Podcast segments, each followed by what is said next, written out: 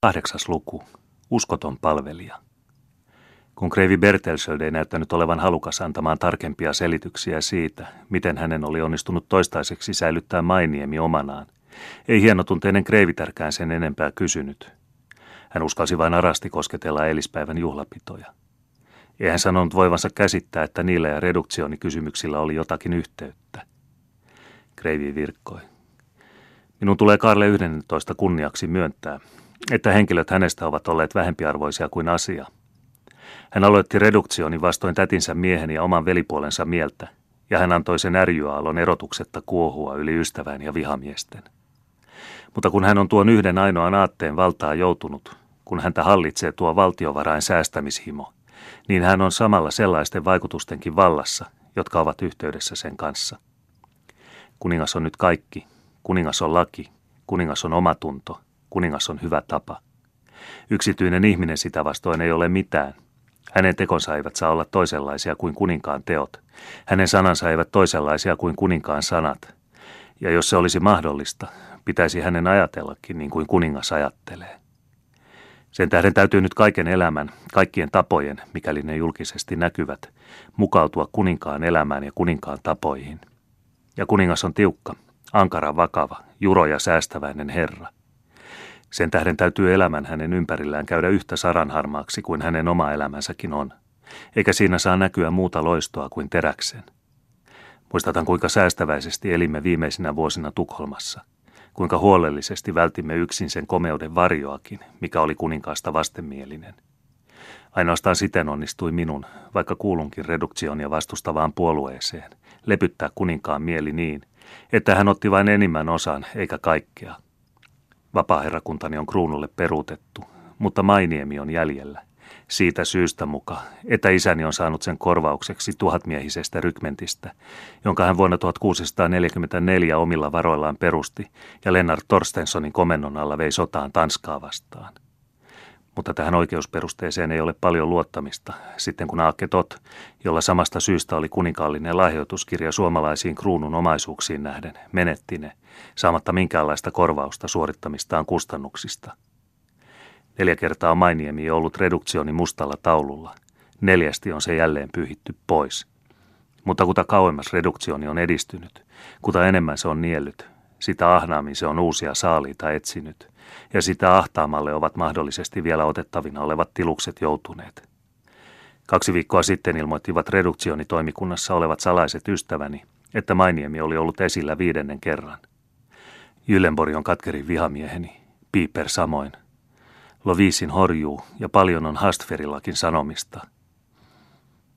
Mutta kaikki on viime lopussa kuninkaan itsensä vallassa – ja jos hänelle saadaan toteen näytetyksi, että Bertelsöldin perhe on uudistanut holhoja ajan ylellisyyden Mainiemessä, niin on tämä viimeinen äärettömän omaisuuteni jäännös peruuttamattomasti hukassa. Mutta, sanoi Kreivitar vähän levottomana, tänne, tähän etäiseen maaseutuun kuninkaan katseet eivät tunge. Kuka olisi ilmoittanut hänelle? Kuka? huudahti Kreivi vähän kiivastuen. Yksinvalta on aina epäluuloinen. Sillä on silmä joka pensaassa ja korva joka seinässä. Missä julkinen sana on ääneti tai esittää vain yhden puolen asioista, siellä vääristellään mutkattomimmatkin, siellä väritetään viattomimmatkin asiat, siellä tehdään kärpäsestä härkänen. Kuningas itse on julkaissut kirjoja reduktionin puolustukseksi, mutta hänen korkeimman epäsuosionsa uhalla ei kukaan ole saanut kirjoittaa mitään niitä vastaan. Ja sinä vielä kysyt, kuka voisi asettaa meidät vihattavaan valoon. 300 ihmistä on ollut eilisiä juhlapitoja näkemässä, ja sinä kokematon luulet, ettei maine niistä ennättäisi niiden kuuluville, jotka ovat teroittaneet korvansa kuulemaan jokaista epäluulonalaista ääntä maailman neljältä ilmansuunnalta. Tahdon sitä paitsi sanoa sinulle erään asian. Täällä, aivan keskuudessamme, on varmasti joku kavaltaja, joku Jyllenborin ostama vakoilija. Onko se mahdollista, huudahti Kreivitar hämmästyen. Olen vakuutettu siitä – Salaisten ystäväni kautta kuulin, että Yllenbori tiesi jo alkupuolella kesää toimeenpanemistasi juhlista, ja hän on ymmärtänyt tarpeellisessa valossa kuvata ne kuninkaalle. Yhteydessä sen kanssa tuli kysymys Mainiemen reduktionista uudestaan esille. Nyt ymmärrät syyn kirjeeseeni. Eikä sillä hyvä. Eilisistä suurista juhlapidoistasi tiedettiin Tukholmassa jo viikko sitten. Tiedettiin ennen kuin Turussakaan. ja sen tähden kiruhdin tänne ennen kuin olin aikonutkaan, estämään niitä, jos mahdollista. Tuli neljä kolmatta tuntia liian myöhään. Olivat tietona Tukholmassa viikko sitten. Mutta se on mahdotonta. Silloin tuskin itsekään tiesin niistä mitään. Muistelehan, ajattele, etkö noin pari viikkoa sitten puhunut niistä kenenkään seurueeseesi kuuluvan henkilön kanssa? En voi muistaa puhuneeni. Kenties olen Sinclairin kanssa niistä leikkiä laskenut. Mutta äh, Maltahan, johtuu hämärästi mieleeni, että kaksi viikkoa takaperin puhuin hovimestarin kanssa muutamista puvuista, jotka oli Turussa tehtävä siinä tapauksessa, että täällä heinätalkoot pidettäisiin. Ja mitä hän siihen vastasi? Hän kuvasi niin vilkkaasti semmoisten pitojen maaseudun yksitoikkoisuuteen tuovaa vaihtelua ja hauskuutta, että päätökseni oli samassa tehty. Luulenpa, että suunnilleen mainitsin päivänkin ja muutamia muitakin yksityiskohtia. Kreivitär punastui ja Kreivi puri huuliaan. Arvattavasti ovat muidenkin tämän kesäisten pitojen suunnitelmat hänen tekemiään. Myönnän, että hän oli niin kekseliäs, taitava ja aistikas järjestämään, että minä... Tiedän jo, mitä tarvitsee tietää, Kreivitär. Mitä ajattelette tästä? Lähtiessänne Tukholmasta se mies lupasi minulle pyhästi, että hän, tietysti teidän käskyjänne kaikin tavoin kunnioittain, noudattaisi suurinta säästäväisyyttä toimeensa kuuluvissa asioissa, pitäisi palvelusväkeä silmällä mitä ankarimmin, sanalla sanoen välttäisi kaikkea, mikä jollakin tavoin voisi tehdä linnani tuhlaavista tahi ylimielisistä elintavoista tunnetuksi. Ja kun äkki arvaamatta tulen omaani luokse kesäyön hiljaisimpana aikana, mitä silloin näen ja kuulen? Hurjan tuhlarimaiset juhlapidot, joiden maine Karle 11 aikana välttämättömästi tulee kuulumaan kautta koko valtakunnan. Useita satoja ihmisiä yösydännä liikkeellä, päihtyneitä palkollisia, herjasanoja heidän huulillaan, ja alustalaiseni epäilemättä kerjäläisiksi nyljettyinä. Mutta linnani, se loistaa rikkaampana kuin milloinkaan ennen, kiiltää kultaa ja hohtaa hopeata ja marmoria, ja on siinä kalliita kasvihuoneita. Kaikkea semmoista, mikä sopi ruhtinaalle ja Bertelschöldille 30 vuotta takaperin. Sitä on täällä yltä kyllin, jota vastoin kaiken tämän komeuden omistaja kulkee rahatonna kuin aave yöllä, astuen niiden ruusujen päällä, joita on kylvetty hänen maallensa, ja tuntien samalla, että hän tällä hetkellä kenties omistaa tyhjää vähemmän. Niin, tyhjää vähemmän puolisoni. Sillä enin osa tätä komeutta on lainattu hänen armonsa kreivittären hovimestarilta, konnalta, joka pettää meidät kaikki. Sillä selväähän on, että Janssen on Jyllenborin vakoja, ja tämä kaikki on ennakolta mietittyä meidän kukistamiseksemme. Kreivitar vastasi ainoastaan kyynelillä, ja siitä oli se tavallinen seuraus, että Kreivin kuohuva mieli tyyntyi. Suvaitsetko, että heti kohta kutsun Jansseeni vierashuoneeseen, sanoi Kreivi vähän leppeämmällä äänellä.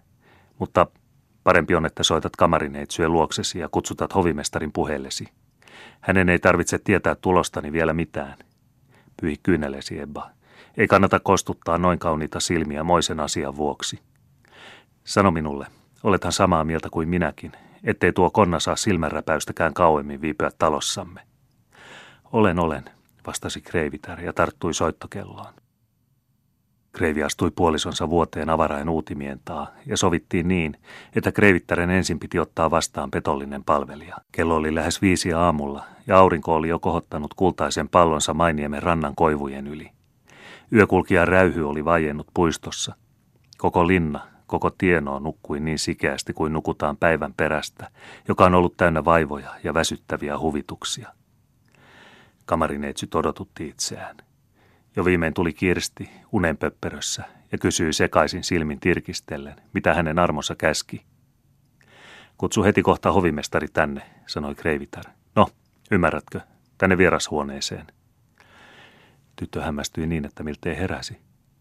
Hovimestariko, matki hän, ikään kuin ei olisi oikein kuullut. Hän varmaankin nukkuu nyt, ja minä en tohdi häntä herättää, lisäsi hän. Kreivitar suuttui. Mene, sanoi hän, kun minä käsken. Mutta älä herätä ketään muuta linnassa. Kolkuta itse hänen ovelleen ja sano, että haluan keskustella hänen kanssaan erästä asiasta, jota ei käy toistaiseksi jättäminen. Kirsti oli vähän tungetteleva ja liiaksi hemmoteltu kamarineitsyt, mutta hän oli emännälleen vilpittömästi uskollinen ja luuli, että hänen piti väittää vastaan sitä, mitä hän piti mahdottomana oikkuna. Teidän armone, sanoi hän, nythän on miltei keskiyö, ja mitä ihmiset sanoisivat, jos... Enempää ei Kreivi kärsinyt kuulla. Hän astui esiin, Kirsti kiljaisi kauhistuksesta nähdessään pitkän miehen astuvan esiin uutimien takaa. Eikö jo riitä sinä itsepäinen hupakko, että kreivitär sinua käskee? Pitääkö minunkin vielä käskeä? Mene, mutta henkesi uhalla älä kenellekään ilmaise minun täälläoloani. Tyttö riensi ulos.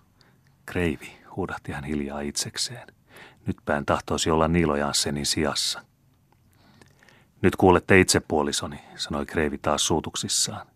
Nyt kuulette, mihin palvelijain suositteleminen on saattanut.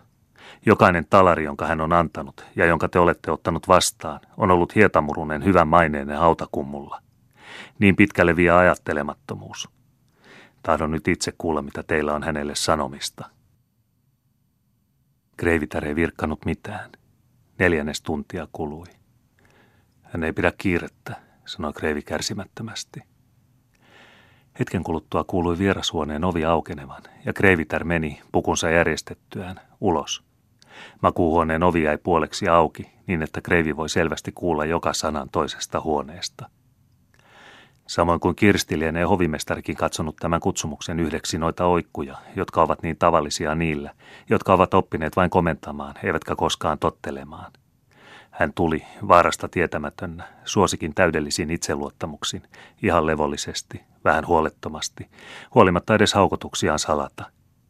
Jotenkin ujostelematta kysyi hän, mitä Kreivittarella oli käskemistä. Kuinka paljon olen teille velkaa, Jansseen? kysyi Kreivitär äänellä, jonka piti olla muka kylmä ja kopea, mutta joka kumminkin vapisi harmista, kun täytyi tehdä noin nöyryyttävä kysymys. Jansen oli odottanut saavansa kuulla kauniita kiitoksia juhlapidoista, joiden onnistumisen hän suurimmaksi osaksi luki omaksi ansiokseen, mutta oivalsi kuitenkin heti kohta asemansa ja vastasi uudestaan haukotellen. Teidän armonne näkee hyväksi laskea leikkiä. Kaikki muut sitoumukset olen unhoittanut, paitsi omani. Minähän olen teille velkaa, ettekä te minulle. Teidän armonne hyvyys on kaikiksi ajoiksi tehnyt minut teidän kiitolliseksi velalliseksenne. Ja samassa astui hän askeleen likemmä. Hovimestarin astuessa askeleen eteenpäin peräytyi Kreivitär tietämättään askeleen taapäin. Riittääkö tämä, huudahti hän, voimatta hillitä närkästystään. Ja näin sanottuaan viskasi hän hovimestarin jalkajuureen kalliin, hohtokivillä koristetun rannerenkaan, niin kiivaasti, että parisen kimmeltelevistä timanteista irtautui juotoksestaan ja vieri kuin vesipisarat pitkin turkkilaista mattoa, joka peitti vierashuoneen lattian – Hovimestari astui takaisin sen askelen, minkä hän vastikään oli astunut eteenpäin. Hän hämmentyi, mutta vain silmänräpäykseksi. Samassa oli hän jo selvillä siitä, että tämä oli vain tuollainen tavallinen pahan tuulen puuska, joiden valtaan tuo muuten niin rakastettava nainen tuon tuostakin joutui. Hän otti rannerenkaan ylös, laski sen pöydälle ja kumarsi sanaakaan vastaamatta.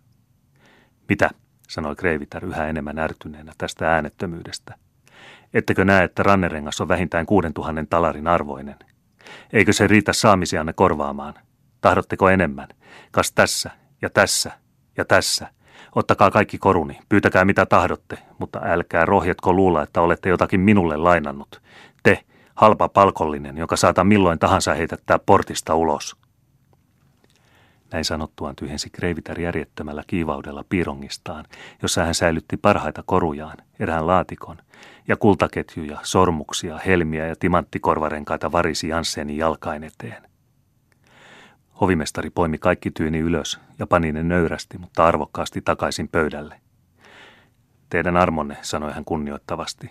Pieninkin näistä kalleuksista riittää sen summan maksuksi, jolla onnettomuudekseni olen suututtanut teidän armonne – Tämän sormuksen, ja hän valitsi pienimmän, olen teidän armonne suostumuksella ottava vastaan maksuksi, ja se on alati lepäävä sydämelläni sen kalliin suosion muistona, jota teidän armonne muinoin on nähnyt hyväksi minulle osoittaa. Mitä sydämellänne kannatte, sanoi Kreivitär, on minulle yhtä yhdentekevää kuin mitä sydämenne sisällä kannatte. Antakaa tänne minun velkasitoumukseni.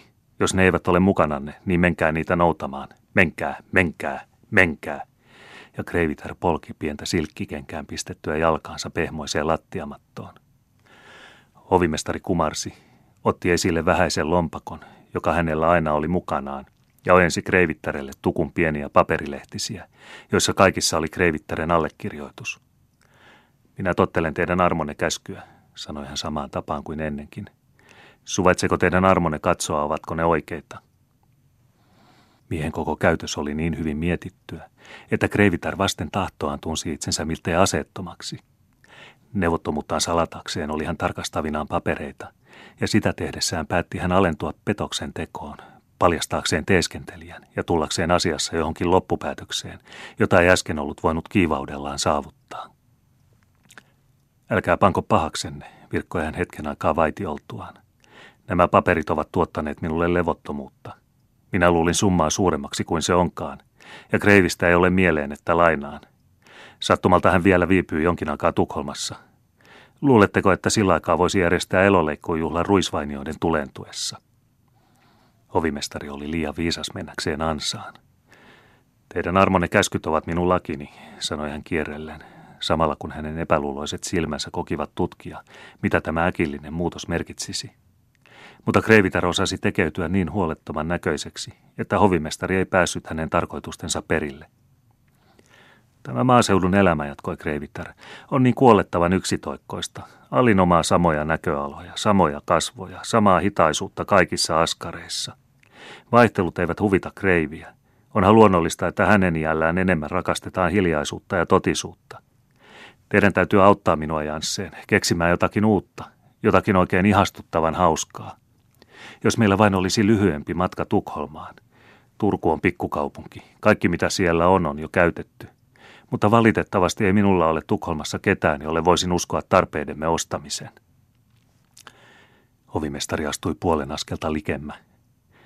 Vaikeaksi se käynee, sanoi hän varovasti, mutta teidän armonne käskyt voinevat kenties tehdä mahdottomankin mahdolliseksi. Ei minulla tosin ole tuttavuuksia Tukholmassa, mutta jos teidän armonne käskee, niin tahdon koettaa. Kiitos Janssen. Te yksin ymmärrätte minut. Minun asemassani oleva on niin sidottu. On ennakkoluuloja, on oikkuja, enkä minä koskaan ole luostarielämää rakastanut. Mutta meidän hän piti puhua juhlapidoista. Kenties kumminkin on parasta, ettei niitä ajatella kreivin vuoksi. Jansen astui kokonaisen askeleen likemmä. Hänestä oli, niin kuin hänelle yhtäkkiä olisi valo koittanut. Tuo kiivaus, tuo viha alussa, oli siis vain temppu, johdanto. Hänen rohkeimmat unelmansa näyttivät olevan toteutumaisillaan, ja tämä odottamaton keksintö sokaisi hänet niin täydellisesti, että hän kadotti kaiken varovaisuutensa. Hän uskasi langeta polvilleen, eikä kreivitärkään peräytynyt. Ei teidän armonne, huudahti hän. Olisin kiittämätön, kurja, jos sallisin niin suuren hyvyyden hukkaan mennä. Suokaa minun tässä teidän jalkainen edessä vannoen vakuuttaa rajatonta uskollisuuttani. Käskekää, ja kaikki teidän vähimmätkin toivomuksenne tulevat täytetyiksi. Olen elävä ainoastaan teitä varten. Olen jumaloitseva ainoastaan teitä. Puhukaa noista juhlapidoista, puhukaa kaikesta, mikä teille tuottaa huvitusta, ja kaikki olen täyttävä. Että kenties tiedä, että onni auttaa minua kaikessa. Mutta minä olen siitä varma, ja jos sitä epäilisinkin, niin huomaisin sen todeksi tässä teidän jalkainen juuressa teidän armonne. Te pidätte minua ainoastaan halpana palvelijana, ja se on tosi, orjannehan olenkin, ihana, lumoava kreivitär. Mutta jumalauta, minulla on enemmän valtaa kuin luulettekaan. Minulla on ystäviä, minulla on suosioita, jotka ovat kaikkivaltiaita. Yksi ainoa teidän sananne, ja te olette vapaa siitä tyranniudesta, joka teitä sortaa, siitä kelvottomasta kohtelusta, jota teitä kohtaan on julkeasti käytetty. Yksi ainoa minun sanani, ja minä kannan teidän syntyperänne ja arvoanne vastaavaa nimeä ja vaakunakilpeä. Kaukana ihanassa etelässä, loiston, huvitusta ja rikkauden ympäröimänä, tulette ihmisten ihailemana rientämään voitosta voittoon, ja uskollinen, jumaloitseva orjanne on kaikesta siitä anova ainoastaan silmäyksen ihanista silmistänne, hyväksyvän sanan viehättäviltä huuliltanne, ja kaikki olen unhottava, muistaakseni ainoastaan teitä, niin teitä ja minua, huudahti Kreivi Bertelsköld joka samassa silmänräpäyksessä seisoi Janssenin takana, tarttui häntä lujasti olkapäähän ja heitti hänet niin voimakkaasti taapäin, että hän kaatui pitkäkseen pehmeälle samettimatolle. Syntyi hetken äänettömyys, jolloin Kreiviter heittäysi puolisonsa syliin, ikään kuin etsiäkseen turvaa tuota ääretöntä loukkausta vastaan, ja vapautuakseen siitä painosta, jonka alle hänen äsken oli täytynyt tukehduttaa ylpeytensä ja naiselliset tunteensa. Hovimestari ei enää haukotellut. Hän nousi ylös kalpeana, sanaakaan vastaamatta. Hänen tavallinen mielenmalttinsa oli luopunut hänestä, ja hän tarvitsi aikaa tointuakseen. Kreivi mittaili häntä ylenkatseellisin, musertavin katsein. Sitten sanoi hän kylmästi. Poimikaa ylös nuo. Kaksi sormusta oli vielä lattialla. Ja pankaa ne pöydälle. Te tiedätte, ettei Kreivitar suvaitse huolimattomuutta palkollisissaan. Hovimestari totteli koneen tapaisesti. Ja nyt, jatkoi Kreivi samalla äänellä, tahdon nähdä velkalaskunne. Summa tekee 6200 talaria hopeassa. Siinäkö kaikki? Siinä kaikki, vastasi hovimestari hammasta purren. Kaipaan kuitenkin erästä myöhempää velkakirjaa, jonka pitäisi olla yhteydessä eilisten pitojen kanssa. Antakaa se tänne. Ei minulla ole semmoista, herra Kreivi. Tosiaankin. Antakaa kumminkin tänne se sormus, jota aiotte kantaa sydämellänne. Te voitte, jos niin tahdotte, saada toisen kamarineetsyöltä. Kreivitär ei suvaitse, että lakejat saastuttavat hänen korujaan, ja teidän sydämenne läheisyydessä menettäisi kultakin kiltonsa – mahtoi kuohua hovimestarin rinnassa. Mutta tottumus aina lapsuudesta pitäen olemaan herransa silmänpalvelija oli kuitenkin niin voimakas, että hän hämmennyksissään pisti kätensä poveen ja otti esiin sormuksen. Aikoissaan ojentaa sitä kreiville, havaitsi hän, että sormus oli silkkinauhaan sidottu. Se ei ollutkaan siis oikea. Nopealla liikkeellä koki hän salata erehdystään ja ojensi esiin kreivin pyytämän sormuksen. Bertelsöd huomasi sen heti kohta ja miehen hätäytyminen näytti hänestä kummalliselta. Yhtä kaikki jatkoi hän niin kuin ei mitään olisi huomannut. Menkää ja tuokaa kreivittarelle jalkajakkara. Näytte unhottavan velvollisuuteen hänen armoansa kohtaan. Hovimestari epäili ensin, mutta totteli sitten. Laskeessaan jakkaraan kreivittäreen jalkajuureen, asennossa niin toisenlaisessa kuin äsken, koetti hän saada selkoa, oliko tämä aseman muutos tapahtunut kreivittären tietäen vaiko tietämättä – Ylpeä vallasnaisen ylenkatseellinen katsanto ilmaisi hänelle viimein koko totuuden, ja hän päätti sen mukaan toimia. Hän nousi röyhkeästi ylös, katsoi Kreiviä rohkeasti kasvoihin ja sanoi, Riittää jo, herra Kreivi. Te olette palkinut pitkän palvelukseni tavalla, joka vapauttaa minut kaikesta kiitollisuuden velasta teitä kohtaan. Tästä hetkestä alkaen en olekaan enää teidän palvelijanne, jota saatatte mielinmäärin huvittaa ja nöyryyttää. Minä olen vapaa mies ja minä olen tietävä käyttää vapauttani. Varokaa itseänne, Kreivi Bertelsöld. Tunnette kovin vähän sitä miestä, jota olette rohjennut loukata. Te puhutte velkakirjoistanne, mutta olette unhottanut, että minäkin olen teille vähän velkaa. Ja se on kerta maksettava, ja maksettava koron kanssa. Kreivin veri kuohahti. Tunnen, sanoi hän, ilkiön, jonka olen kasvattanut kodissani ja jolle olen ylemmäärin hyvää tehnyt jonka konnanteot olen antanut anteeksi, jonka kavalluksia en ole ollut huomaavinani, vaikka ne ovat maksaneet minulle suunnattomia summia. Tämä Katala on palkinut luottamukseni ilkeimmällä petollisuudella, ja palkaksi herransa armosta hän on ollut niin halpa, että on loukannut herransa puolisoa, ja niin mieletön, ettei ole heti käsittänyt, kuinka salama välkkyi hänen viheliäisen päänsä päällä.